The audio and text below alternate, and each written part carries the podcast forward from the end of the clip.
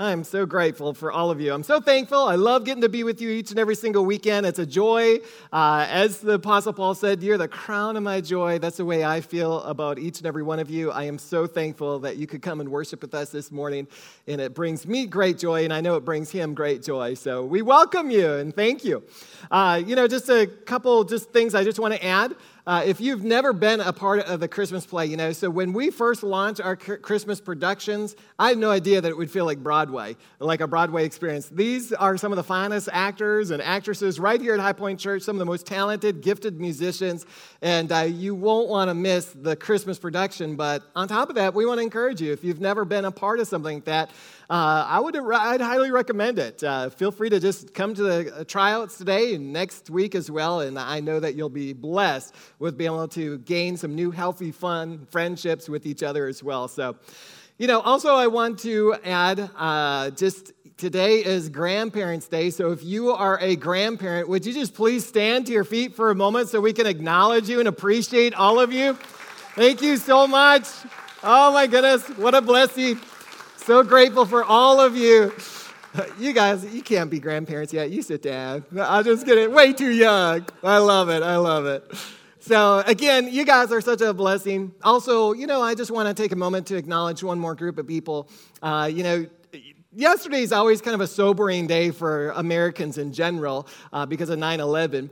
And uh, you know, I just I just so appreciate the freedom that we have in our nation, the protection that we have in our nation, um, all the men and women that have fought so bravely to protect this nation. So, if you are a veteran or in armed services, would you please just stand to your feet for a moment so we just acknowledge each and every one of you as well. We so appreciate you. Thank you. Thank you, thank you, thank you, thank you. From the bottom of all of our hearts, we appreciate and love every one of you. So grateful for all of you.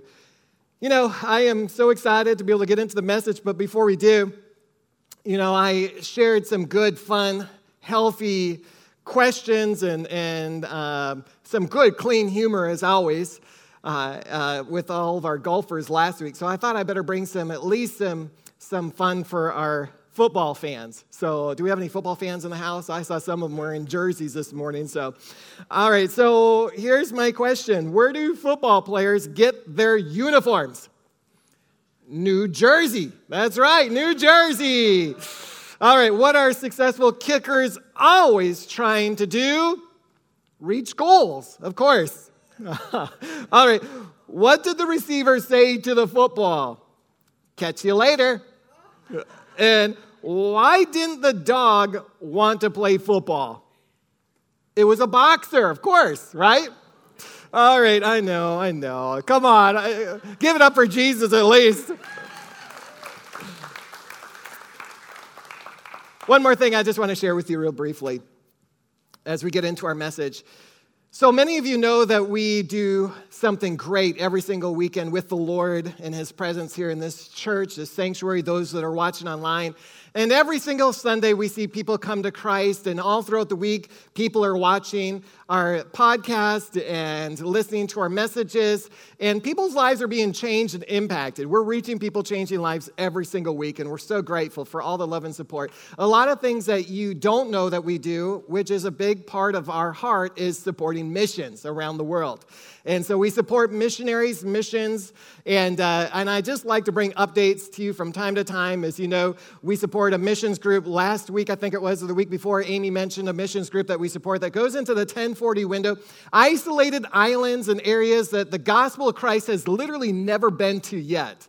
And they risk their lives going into these areas uh, to share Christ with them, and we're able to support them. And we see hundreds of people come to Christ, many healings and miracles and signs following the good news of Jesus Christ. Uh, every single month, we are impacting literally the world as a support with all of your help and support. Also, we have a ministry of, called going into all the world ministries. This is a ministry that I actually, the couple I used to work with uh, when they served Mr. and Mrs. Copeland, when I was there, uh, they served Mr. and Mrs. Copeland as well. And uh, but when we launched out for ministry, they launched out and they went into Guatemala to start basically, in, uh, for lack of better words, an orphanage. Um, so they started adopting all these kids that would not have a home otherwise, taking in children uh, from various reasons uh, that just would not have a mom or dad in their life, and they played that role and, and have built a great orphanage there and have done a tremendous, tremendous job being a mom and dad to all these precious little kids uh, over the years. Now, this last month, they received new ba- three new babies, and this is their heart for all of you to be praying in agreement uh, with them that two of them are overcoming medical conditions, situations. So we want your faith out there believing for a miraculous turnaround in those two additional babies uh, out of the three that came into the new into their home. They're also uh, preparing for the House of Destiny uh, in the month of November. So their their goal is to continue to build up so they can add more into the orphanage. So just be stretching out your faith, but you are making a significant difference. We so appreciate all of your love and support. Now, today we want to talk about grace unhindered. We want to continue our series on grace unhindered. Last week, we kind of closed up with placing an emphasis on that it's not so much, your faith is not so much the problem here. The problem is the doubt and unbelief that we all deal with from time to time. Now, when the Lord had said to me about a week or two weeks ago now that doubt and unbelief hinder his grace from flowing, that meant it's my responsibility to come and help equip the saints to help snuff out, starve doubt and unbelief so grace is not hindered in each and every one of your lives. So we're going to continue that message uh, this week. So in Matthew chapter 17, where we kind of kick things off with the heartbeat of this little boy who had demonic a demonic spirit. He was convulsing him. He was having all these different things going on in his body. The father brought this little boy to the disciples. The disciples struggle with this one. They're not able to cast a demon out of this little boy, and they're frustrated. So the father brings the little boy to Jesus, and Jesus just miraculously does what he knows to do. And he brings great deliverance, casts the demon out, heals the little boy. Now the disciples are inquiring, they've got inquiring minds like, okay, why did this not work for us? Now, the reason why they're curious about it is because they had been casting out demons, laying hands on the sick, blind eyes were being opened, deaf ears were being opened, signs, wonders, and miracles were flowing freely. So now at this point, they're kind of frustrated like, why did it not work for us? And Jesus says in Matthew chapter 17, 20 through 21, that it has to do with unbelief. He said it's because of unbelief. He did not place the emphasis on faith, as some translations may say, like the nearly uh, inspired version, NIV. Uh, it says, because of your faith. That's not true. The context of this message will actually lay this out, and that's why it's good to dig into the Word of God more than just assuming that every translation is inspired at all times. So we can dig deeper into the Word of God and find out. But Jesus lays it out pretty simple, surface level, and he explains that listen, even if you have just a little bit of tiny faith, mustard seed size faith, you can move mountains. So he's saying this isn't the issue. Your faith is not the issue. In fact, when you are born again, when you receive Jesus Christ as your Lord and Savior, when Christ comes into your life, the Bible says that God gives you the measure of faith, his own faith. So when you receive Christ into your life, you have been blessed. You have been given the measure of God's faith. So God has given you even his own faith to work with. So it's not so much faith is the problem, it's the doubt and unbelief that stop grace from flowing freely. Jesus gives us an illustration of how this can you can overcome doubt and unbelief. And he talks about fasting and prayer. And we talked a little about several different ways actually last week of how we can overcome doubt and unbelief. Now, I want to expound on that today because there are other techniques that God gives us from His Word that help us to starve doubt and unbelief. Because when you're in a situation and we need to see a fuller side of the story, because in Mark chapter 9, this same story is laid out. So we see it in Matthew chapter 17, but we also see it in Mark chapter 9. And in Mark chapter 9, we can see a little bit more of a glimpse of why these people, why these disciples may have struggled with doubt and unbelief. This technique of the enemy is not uncommon in any one of our lives. And I want to share this with you because the one thing I know about the enemy, and he's got no tricks new under the sun, he's, what he's been doing for thousands of years, he's still doing today. When that demon, was, when that, when that child was brought to Jesus, In Matthew chapter 17, but also in Mark chapter 9, you'll see what happens is this little boy drops to the ground, the demon begins to convulse.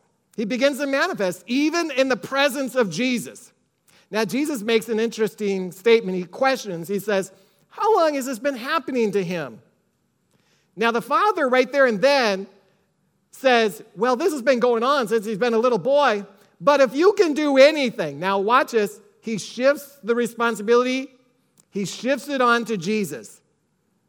How many know that even God's people, Christians, are experts at putting the responsibility back on God? But Jesus doesn't take that. He says, No, no, no, you don't understand. And I'm paraphrasing them on this. He said, Whether I can do anything or not, that's not really the issue. What's going on is whether you believe. All things are possible to him who believes. Now the man begins to cry and he says these words Lord, I believe. And he's honest and transparent now at this moment. Help my unbelief. Now, I believe that every one of us can relate with this man. I believe every time, every, every one of us at some point in our life, we have dealt with unbelief and doubt because of something that's been going on. And, and the reason Jesus asked that question, I really have to believe that this has something to do with he wanted to know how long has this been tolerated? Because if you've been born and raised with having allergies, you know what happens mentally, emotionally, physically? Oftentimes people just accept it as a normal case. They just accept it. It's just part of their life. It's who they are, it's what they'll always have. Financial poverty or any of the other parts of the curse, that's anything under the curse. Sometimes people are born into something and they just accept it. So Jesus asked that question how long has this actually been going on? Because he wants to know, I believe, how deep is this? How big of a problem is this? What am I dealing with here? And Jesus, of course, knows that he's dealing with unbelief and he just needs to bring this to the surface. Now, I want us to see something right here because there's something about the power of unity that I want to address today. The reason that the disciples, I believe, struggled with casting the demon out of this little boy is because when that young little boy was brought to Jesus, the demon began to manifest. Now, watch what happens right after that. Jesus, again, he cast the demon out of the boy, but before the demon left, and this is after Jesus commanded the demon to go from the little boy, the Bible says the demon threw him on the ground and convulsed greatly. This is after Jesus rebuked the demon. Every single time you're in the process of using your faith, and there's a great, and this is what I love what Jesus said to me one time. He said, The greatest amount of resistance, pressure from the enemy comes right before your greatest miracle and breakthrough. And Jesus is not moved in 1 Corinthians chapter 5, verse 7 he chose to walk by faith and not by sight. The disciples, I believe, when the demon began to manifest after they rebuked the demon, tried to cast the demon out, I believe that the demon began to manifest. I believe that in every one of our lives, if we're totally transparent, every time we've used our faith to move a mountain in our life, whether it's a relationship challenge, a financial challenge, a health challenge, and we go to God and we say, God, I believe. Now the enemy goes to work to get you back into the natural zone, the natural, what you see, what you hear, what you feel, what you think, uh, basically what you taste. The five physical senses. He tries to get you back into the sense realm because he knows if he can get you out of faith back into the sense realm, he can whip you every single time. But if you choose to walk by faith and not by sight, and you stay in the faith zone, you whip Satan every single time because he cannot defeat faith. Faith is what overcomes this world. Faith is what moves mountains, Jesus said. Faith is what pleases God.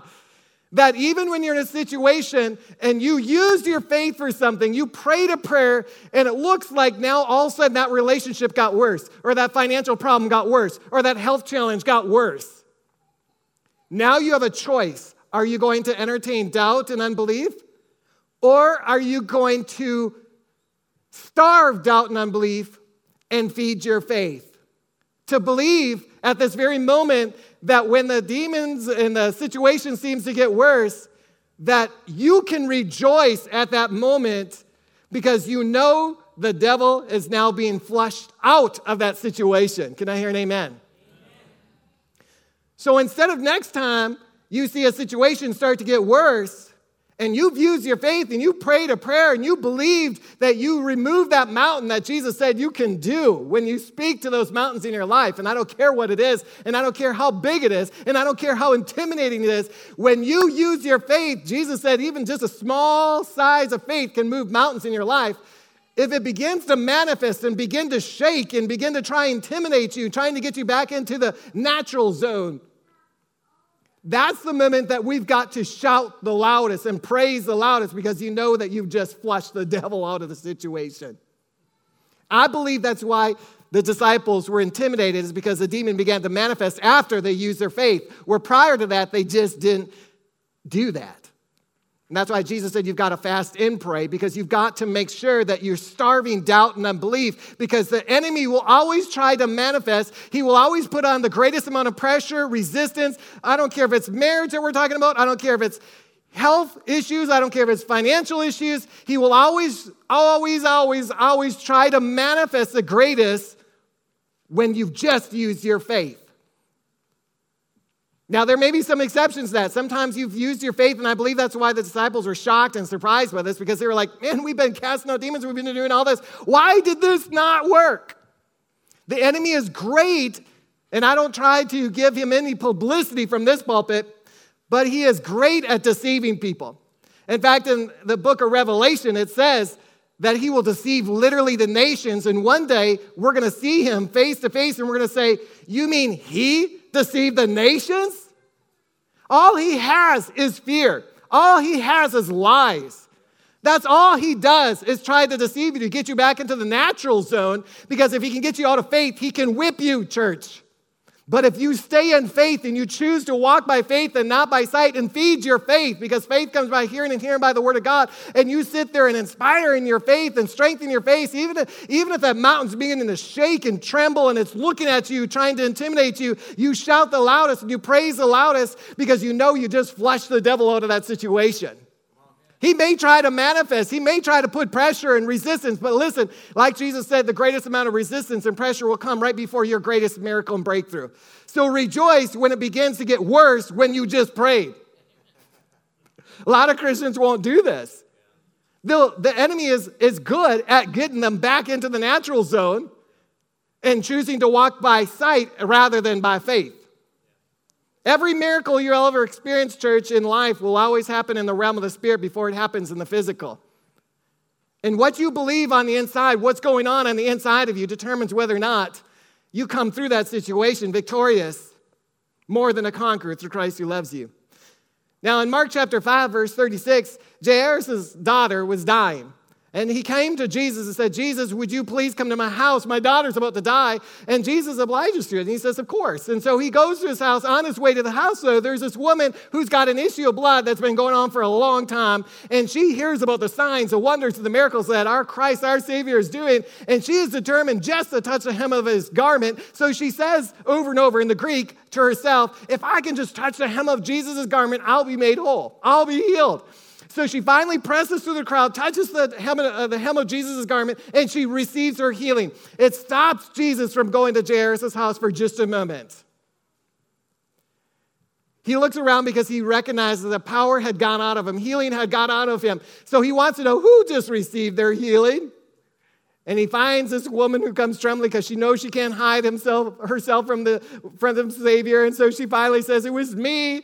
And he says, Oh, daughter, be of good cheer. Your faith has made you well, has made you whole. She went home victorious that day. At that very moment, Jesus has some people coming to talk to Jairus. And Jesus is listening to this conversation, and they say, Don't bother the master anymore. Don't bother the teacher anymore. Your daughter is dead. Jesus hears the conversation, and he looks at the man, the father, and he says, Do not be afraid, only believe. because Jesus understands that doubt and unbelief. And when you have a medical report, you prayed, you're believing for a, med- you know, a miracle turnaround in your health, or you're, you're believing for some kind of a miracle in your life, and all of a sudden the worst report comes in on the scene. In the process of Jesus on his way to do a great miracle in your life determines on whether you will get that miracle in your life. Doubt and unbelief is what hinders his grace from flowing freely. And grace is not just a theology, his name is Jesus. And stopping Jesus on his way to perform a miracle in your life, and he is the same yesterday, today, and forevermore. And if he healed one time, only one time in history, that means he is free to heal everyone. But how many know that not everyone receives his grace for healing? I love uh, Oral Roberts was mentoring several, well, about 20 or so leaders that you and I are well aware of in this country, wonderful men and women of God, mentoring them. And they asked them this question Oral, have you ever been discouraged at the fact that there are people who come to your massive crusades and they go home without their healing? And he said, Yes. He said, It almost stopped me from praying for people. He said, That was the number one reason I almost quit praying for healing, is because of that very reason. And he said, When I was contemplating quitting praying for healing for people, he said, The Lord spoke these words to me. And he said, Oral, you may not see everyone healed, but if you quit praying for healing, even the ones that are receiving my healing won't receive my healing. And it snapped him back into place to realize listen, not everybody will receive God's grace. And why not? The majority of the reasons has to do with doubt and unbelief. What we feed in life, whether it's doubt and unbelief or we feed our faith, which one we feed is the one that will win. And that's why I want to talk today specifically about the power of unity because there are times in our life that we are not strong enough in our own strength. And that's why God says, do not forsake the assembling together, especially in Hebrews it says, especially the closer to the return of Christ coming back to get his bride. Do not forsake the assembling together. Let me tell you, the enemy has done everything he can to try and shut down the church because he knows if he can shut down the assembling of the church, of God's bride, of his Christians, his people, his Christ followers, if he know he can shut down the assembly, he can stop the strength and the power from flowing. Because when you come together, there is a corporate anointing. He's coming in with his faith. She's coming in with her faith. He's coming in with his faith. She's coming in with her faith. And when you've got a corporate anointing, and the anointing means the yoke destroying, burden removing ability that Christ, grace has. So when you say, I can do all things through Christ, you're not just quoting Jesus. You're not just saying, you're not saying Jesus' last name. What you are saying, Christ, the anointed one, in his anointing, and that's what Christ means. So it's not Jesus Christ, that's his last name. Jesus Christ means Jesus, the anointed one, in his anointing. And when that anointing comes into an assembly, and that's why we've had people literally healed miraculously while they're simply just worshiping. We've had people healed during services when we're just simply preaching the Word of God. We've had people healed when they come forward for altar ministry, when someone else's faith is ignited with theirs and they've been healed. I can tell you signs, wonders, and miracles follow this ministry because we believe that it's possible to him who believes, and that we believe in starving doubt and unbelief and feeding your faith. So, the reason why we experience what some churches don't experience is because we're preaching what some churches don't preach. The reason why some churches stop praying for people is because all of a sudden somebody didn't get healed. And instead of hurting someone's feelings, saying, Well, is there some doubt and unbelief that you're entertaining? Let me tell you, church, being in hospital ministry for years, I can tell you, going to hospital ministry, somebody time, so many times, this has happened more than once. I can tell you this. They're telling their family, I'm believing for a miracle. I'm believing for a miracle as they sit there in the hospital bed. I'm believing for a miracle. And the family's like, Yeah, you're believing for a miracle. We've got our faith. We're believing for a miracle too. We're going to come through this. And then I sit down with the, the individual and they say, Pastor, I'm just tired. Have you shared that with your family? No, I don't want to hurt their feelings. You should really be honest because it confuses the body of Christ when you're telling them one thing, but in your heart there's something else going on, and you just want to quit and throw in the towel. Churches stop praying for healing, even though Jesus said the church is supposed to do this. They stop praying because somebody didn't receive their healing and they don't want to offend the body of Christ. So they teach maybe salvation, but they don't teach the whole package of what Christ came to give us. They have cheapened the gospel. Jesus went about teaching, preaching, and healing. Healing was never intended to be separated from the gospel, it's part of your package. Now, if we had to choose between salvation and healing, well, we'd choose salvation, amen? But we don't have to choose. They come together, they're under the same package, and his name is Jesus who paid the price for all of our sins and all of our sicknesses, and he became poor so that you would be made rich. Church, this isn't just spiritually speaking, because as a man thinks in his heart, so is he. If you see yourself poor and defeated, you'll remain poor and defeated. If you see what the great price that Jesus came to pay for you, you can live the life and life more abundantly until it overflows that Christ came to give you in John 10 10. And it's not Jesus who causes sickness. It's not Jesus that breaks that bone. It's not Jesus so he can teach you a lesson that he can heal you. That's a deception of the pulpit that's been going on for years. People saying God will break your bones just to show you that he can heal your bones. Those kind of parents need to put, be put in the mental ward. And that theology has been taught for years. Where do they find that in the Bible? Jesus makes it clear in John 10:10, 10, 10, it's the thief who comes to steal, kill, and destroy. Steal comes first because if he can get the truth out of you, then he can kill and destroy. But Jesus says, I've come to give you life and life more abundantly. I'm a good shepherd. The Lord is our shepherd, and we shall not want. God meets all of our needs according to his riches and glory in Christ Jesus. Don't let doubt and unbelief steal what God has come to give you.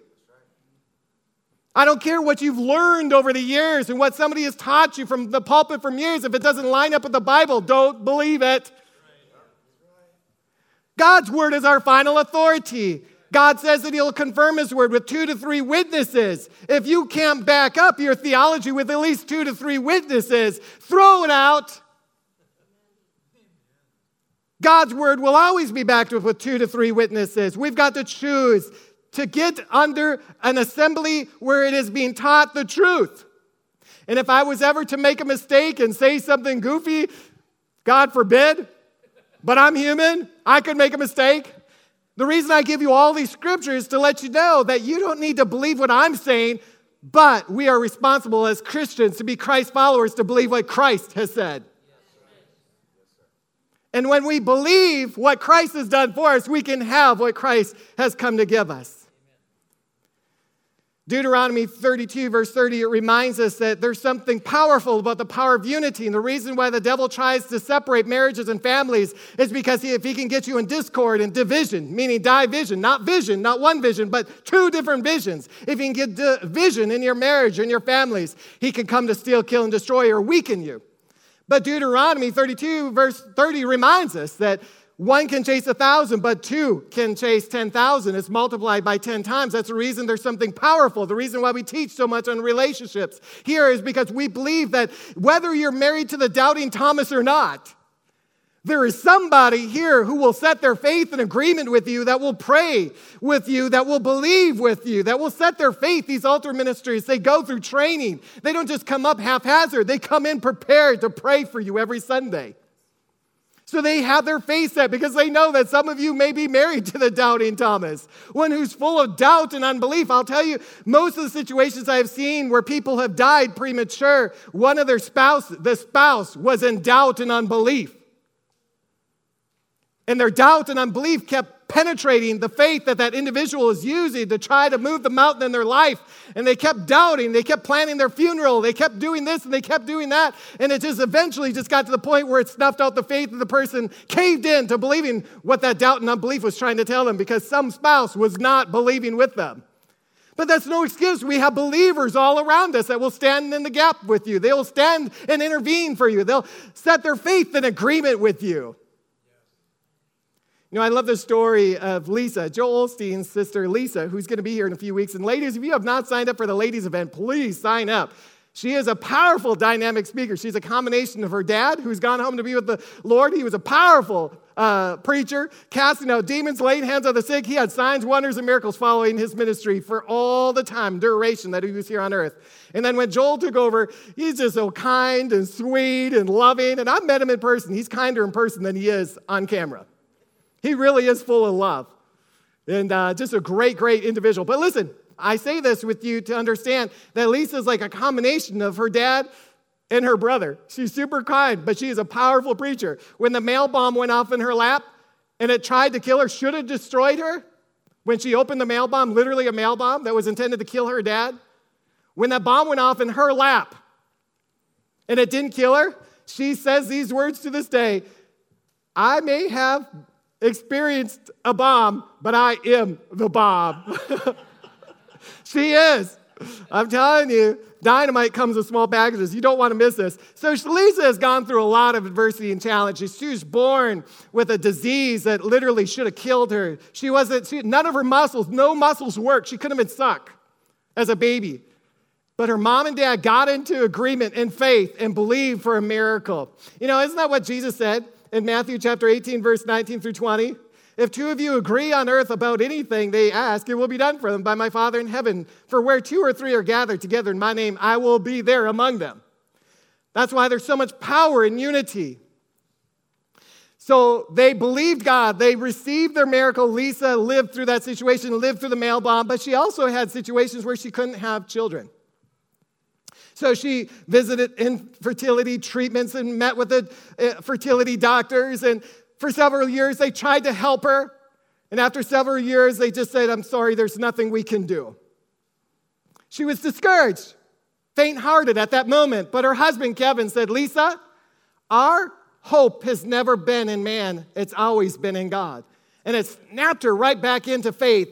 And they decided they were going to still believe despite the circumstances and situations. It's one thing to say, Lord, I believe, but when the manifestation of the resistance and the pressure comes with every truckload coming at you full steam, and you go to the Lord and say, Lord, I not only believe, but I still believe you will move heaven and earth. Because that's when it really matters, is when the mountains begin to try to intimidate you, when the medical report looks like it just got worse, when the situation looks like it's gonna take you out. And you say, Lord, I still believe. And they would do everything, they would use faith, you know, with faith without works is dead. So everything they made decisions for, housing, for example, they bought a house that had extra rooms because they were still believing that they would have children. They found some great scriptures. Lisa meditated a number of great scriptures, for example, in Psalm 113, verse 9. I'm sharing this because there's some women here that are believing for children. God gives the childless woman a family, making her a happy mother. Praise the Lord. Listen, God says in Psalm 37, verse 4, delight yourself in the Lord, and He'll give you the desires of your heart. Hebrews 11, 6 reminds us that God is a rewarder of those who diligently seek Him. God says in His Word, Jesus Himself said, Matthew 6 33, seek first the kingdom of God, and then all these other things will be added unto you. God is a good God. He is a good shepherd, despite what the circumstances and situations are going on in this world today. Jesus is still the same yesterday, today, and forevermore. And He is a shepherd that is a good shepherd to the point where you shall not want and your cup shall overflow. Amen. God is a good God. Don't let the enemy tell you anything other. Psalm 127, verse 3 Children are a gift from the Lord, they're a reward from Him. And Psalm 112, verse 2, it says, Their children will be successful everywhere. If you're believing for a child that's living a wayward life, You've got scriptures, church, that you can stand on. So she stood on these scriptures. They made intentional decisions to always incorporate as if they already had children, buying a house, for example. They went out and bought a piano before any children had manifested. They went out and bought a piano because they believed by the Spirit of God that one of their children would love piano playing. And then one day, an advertisement for baby diapers came to their house, and Kevin was always believing for twins and always wanting twins. And two diapers came, and he went to Lisa immediately and said, Look what God just sent us. Not the marketing company. Look what God just sent us. We're going to have twins, Lisa. today they have two beautiful girls that were twins that are grown, and one of them, Catherine, her name is, loves to play the piano. They have another little boy as well. Let me tell you, God is no respecter of persons. The question is, do you still believe, even when it looks impossible? Because all things are possible to him who believes. Now, the question is, why, how long has this been happening to you? How long have you had that situation? Because the question is, have you just accepted it? Have you just decided that it's going to be a part of your life? Because Jesus has come to redeem you from the curse of the law. And anything under the curse you can find in Deuteronomy 28, he has come to redeem you from because of Christ. Now, there's a, a few things I want to share with you real quickly before we close. Three types of unbelief that I believe that uh, really, really fake God's people out. One is ignorance, and I like to be nice in the pulpit, so I'll call it lack of knowledge today. My people perish because of lack of knowledge. Some of you hardcore people like Kevin, he doesn't mind. Kevin, you're being ignorant. Thank you, Pastor. Just call the spade like it is. The other way is disbelief. Disbelief means that you're believing something, but you're not believing the right thing. Like your denomination might have told you that miracles have been done away with. The Holy Spirit doesn't feel you anymore today. That was just for the apostles. And somebody believed that miracles have been done away with. So they believe, but they aren't believing the right thing. So the good thing about that is we have like a dry erase board right in here. All we have to do is wipe it off and put in the Word of God. That's why Romans 12 says, Don't be conformed to the world. Don't just believe what the world is saying but be renewed through the power, be transformed through the power of the renewing of the mind through the Word of God. One person, a leader from his own nation, said these words. He said, Americans are the most gullible people on the face of this earth. And he said, well, What do you mean by that? And he said, Well, here in our country, if something comes out in the news, in the papers, or on TV, we're always skeptical of what they're saying. But Americans, they seem to just believe everything that's said, and they go to acting on whatever is said on the news. He said they don't understand that they're only showing partial picture, not even the full truth. They're trying to oftentimes sell the bad news because they've been it's been proven. News anchors, people will tell you this that they're not paid to tell you the good news, they're paid to tell you the bad news. Because it's the bad news that people are willing to pay for. Isn't that interesting? Even people who work for the news company will tell you and be honest about it. That people don't want to hear the good news. They don't want to hear the testimonies, the signs, the wonders, and miracles. They don't want to hear all that. They want to hear the bad news, what's going on. That's what they're willing to pay for, so that's what the bad news is for. Last but not least, there's a natural unbelief. A natural unbelief is when the situation, this is what we're talking about today, if the situation gets worse. That's what natural unbelief does is it tries to get you back into the natural sense again believing that what you just did, that prayer that you just prayed, didn't work. That's what natural unbelief. So again, ignorance, disbelief, natural unbelief are all forms of the enemy, tactics of the enemy that try to get you into unbelief and doubt, to get you back into the natural zone so he can whip you every single time. But thank God, say thank God. In 1 Corinthians chapter 5 verse 7, we walk by faith, not by sight. Feelings are not bad, church. They just have to be trained. If we let our emotions lead us all around, emotions, you take the E off emotions, you got what? Motions. And emotions will always lead you all over the place. Today you're up, tomorrow you're down. And if you allow your emotions to lead you around, you will have a terrible marriage and family.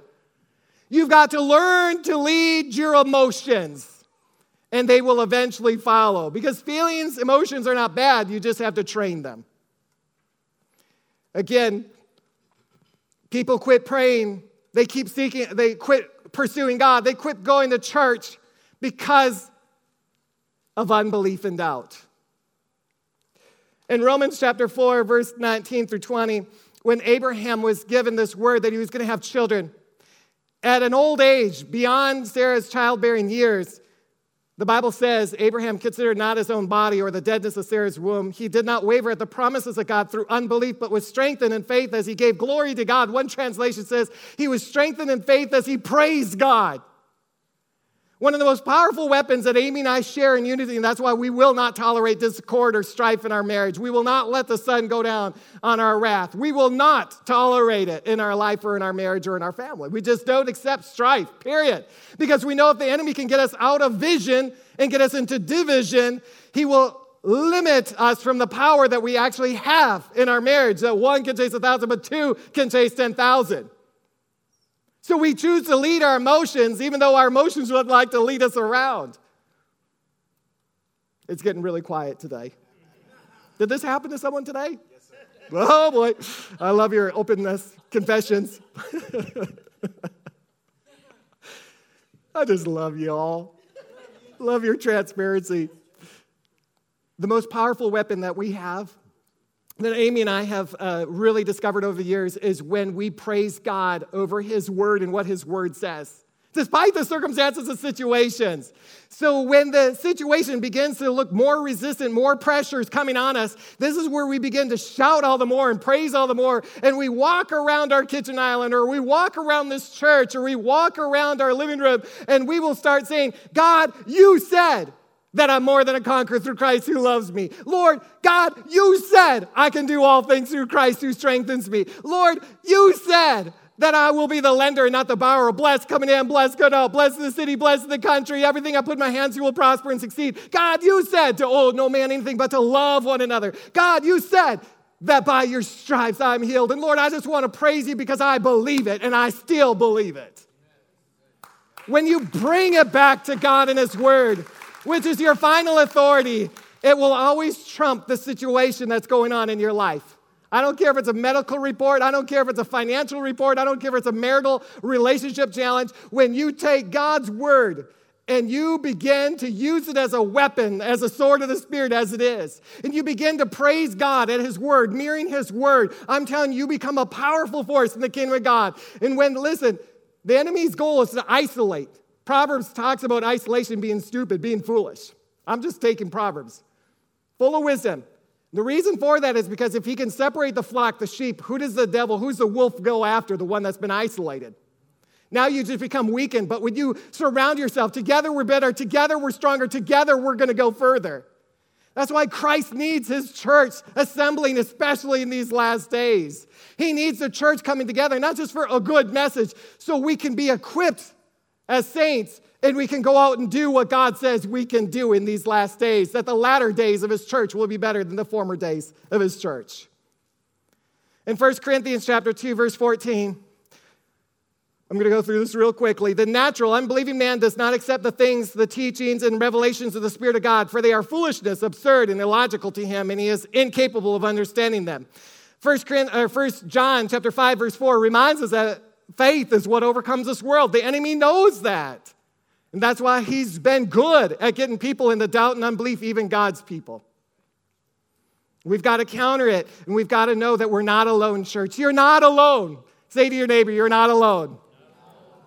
Hebrews chapter 12 reminds us that you are surrounded with the grandstands of heaven. You got clouds of witnesses that are saying, Listen, we've run our race. It's your turn to run your race now. You can do it. There are people in heaven cheering you on today, saying, You've got this. You can do this. We did it in our generation. It's your turn. You can do this. And if I'll tell you what, you may be going through some problems with your employer. But Daniel, if he could come out of the grandstands, he would come to you today and he'd say, Listen, they tried to take me out. They tried to convince me to stop praying they tried to convince me that I needed to pray to our King instead of to our King of Kings. And they threw me into the lion's den. But let me tell you, God was with me. He shut the lion's mouth, and He not only delivered me from the lion's den, but He brought me out better off than the situation was before I had the situation that He promoted. God promoted me or if Shadrach, Meshach, and Abednego could come out of the grandstands, they would say to you, Listen, you're not alone. We're cheering you on. When they told us, Listen, you've got to bow down and worship this idol. You have to worship this, not God. You have to worship this idol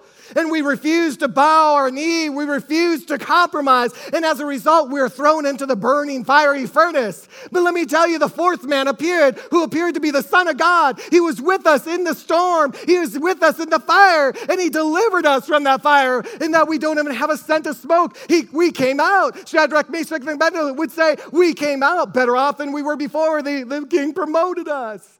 That is the King of Kings.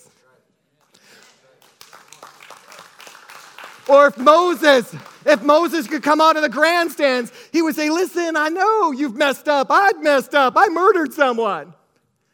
But the gifts and callings of God are irrevocable. God still used me.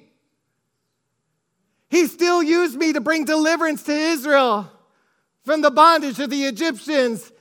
God's calling is irrevocable on your life. God will still use you no matter how big the mess is. God has got a message still to work through your life. Or if Abraham and Sarah could come out of the grandstands, they would say, Listen, you may have these God given dreams, and it's not impossible because with God, all things are possible.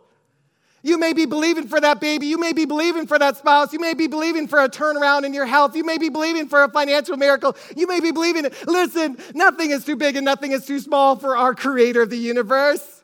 And we're cheering you on. We ran our race and you too can run your race. As you seek his face, you will experience his grace. I'll close with this story and then I've got something I want to share with you real quickly that the Lord said to me this morning. We started with this message that I shared with you on Grace Unhindered last week, and I talked about how we believed God to go to Oral Roberts University debt free and how God brought us through. The one thing we didn't share last weekend is that when we arrived, if I had finished all my education in Minnesota, it would have been two years. When I arrived to Oral Roberts University, all their theology department was telling us, oh no, it'll be at least three to three and a half years here. And yet we believed God was the one that was the one telling us to go there. But even though Amy and I, we would build each other up and strengthen each other, that's a power of marriage, is that sometimes there's days where I'm down and Amy's up and she picks me up, encourages me. And then there's days where she's down and I can encourage her and pick her up. But this time, we were both down. We felt like running. We felt like we had to put our tail between our legs and run home to Minnesota. But we knew the power of unity and we knew that there was somebody that we could call upon. And we asked the Lord, and the Lord put it on our heart to call uh, Aunt Coco, Amy's aunt from California who is a major prayer intercessor. And we said, Aunt Coco, this is a situation, this is circumstances, this is what's going on. And she laughed. And she said, Let's take some time and pray. Nothing is too big for our God. And as she started praying, she started to see us going to meet with the head of the department. So she shared these words of wisdom with us, and she said, They may have told you no, but be persistent, press on, go to the top of your department and meet with him. So we called the next day and said, Can we meet with the dean of, the- dean of theology tomorrow? And they said, Yes, absolutely. So we met with him, super nice guy. And the grace of God was all over him. And he said, Oh, that's nothing. I can knock these classes out. I can knock that out. Yep, it'll be two years here as well. Just like that. But let me tell you, there are times in our marriages, even in our marriage, that we don't feel strong enough. And that's where we need each other still. We need the church. You know, sometimes people will say, well, me and my husband, me and my wife, or whatever, you know, we could have church at home. There are going to be times where you need the anointing, the corporate anointing to come together that will snuff out that doubt and unbelief and set their faith in agreement so you can receive your miracle. I'm reading through Matthew, Mark, Luke, and John, and right now this morning I finished the book of Mark. And I came across the story after Jesus had rose from the dead, and he's talking to disciples, and he actually rebukes his disciples in Mark chapter 16, verse 14. He rebukes his disciples, and he says these words uh, He rebuked them because of their unbelief and hardness of heart because they did not believe the people, the disciples who had already seen him, the people who had already been eyewitnesses of seeing Jesus' resurrection. And I said, Lord, why do people's hearts become hardened? Why do people's hearts, I understand sin calluses the heart, I get that, but why do people turn to sin? Why do people turn to drugs and alcohol and, and pornography or whatever? Why is it that people turn to these addictions of this world? Why? I like to know the why. Anybody else there, they're like me, you want to know the why? Why do people do what they do? I like to know the psychological reason why people are looking for love in all the wrong places. Instead of running to our Savior, who's the only one that can give us agape love. And he said these words to me it's because of disappointment. My disciples, even though I told them that I would die on the cross and I would be resurrected three days later, it didn't turn in the expectation that they thought. They thought I should reign and rule like the kings on the earth. And so when it looked like a turn of events, even though I told them this is what's going to happen, it didn't turn out the way they thought it should happen. And because of that disappointment set forth in their hearts, and they became full of doubt and unbelief in the hardness of the heart because they were disappointed.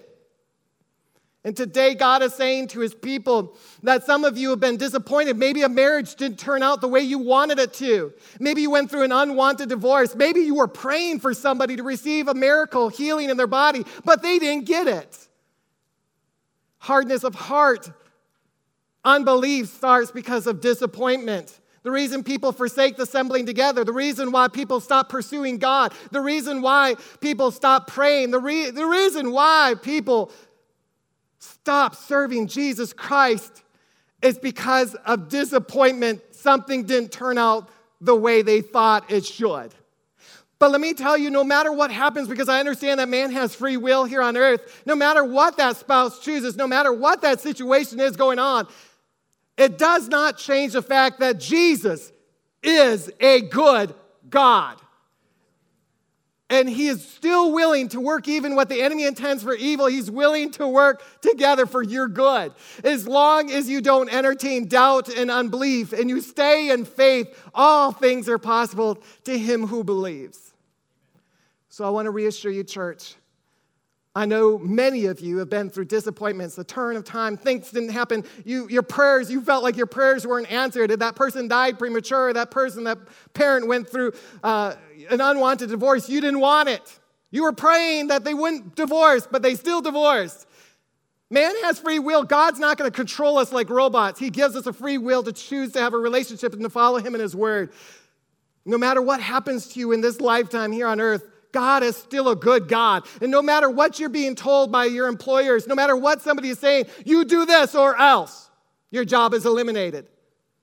It does not change the fact that we serve an amazing God and that this is going to be a year of exceedingly abundantly above all that you can ask or think. If you will stay in faith and feed your faith and starve the doubt and unbelief, God will bring you through this situation. He will bring you through this season better off than when you first encountered it. If you receive this today, will you say amen? amen? Would you bow your head and close your eyes?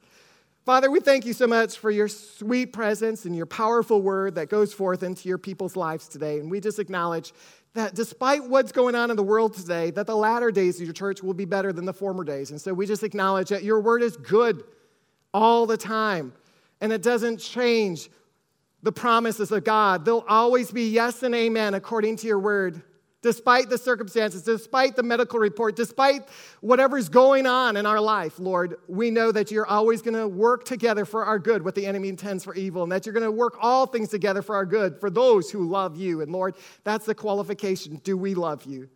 And today we acknowledge we love you, Lord. We appreciate you. Forgive us of the doubt and the unbelief, the disappointments when we should have known. You're a good God. Even when things come against us, you're still good.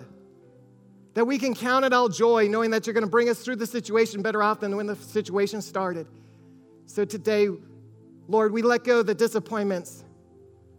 We let go of the doubt and unbelief, and we choose to stand in faith.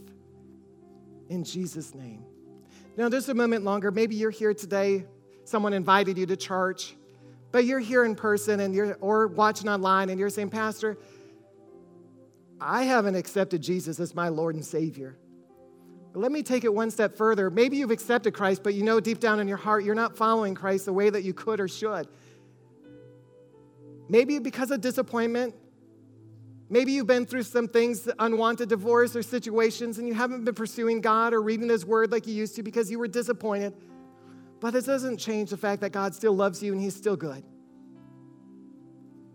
So if you're at a place where you know in your heart that you've let disappointment get in and, and you haven't been pursuing God the way that you could or should, and today you're saying, I want, to, I want to get back into a relationship with God. I want to recommit my heart to the Lord Jesus. With every head bowed and every eye closed, if that's you, all over this auditorium, if you've never accepted Christ or you need to recommit your heart to the Lord Jesus, if that's you, would you slip up your hands all over this room just acknowledging, I need to receive Jesus Christ or recommit my heart to the Lord Jesus? Hands are going up all over this place. Any others who saying, Pastor, pray for me too. I need to receive Christ or recommit my heart to the Lord Jesus. Thank you so much.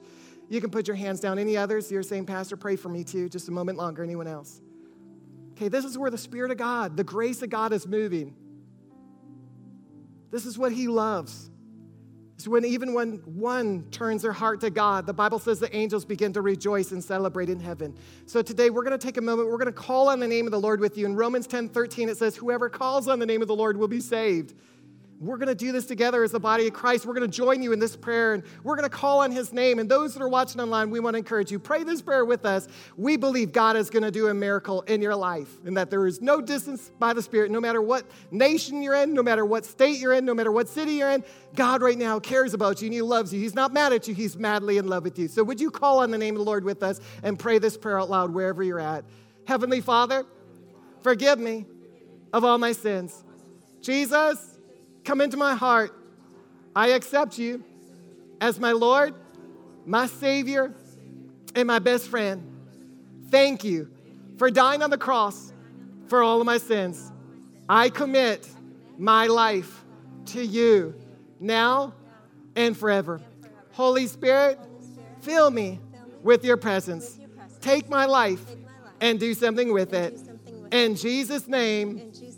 Amen and amen. Would you give the Lord a big hand clap? Rejoice with the angels, church. Rejoice with the angels. God bless you. You've been a wonderful congregation. Thank you.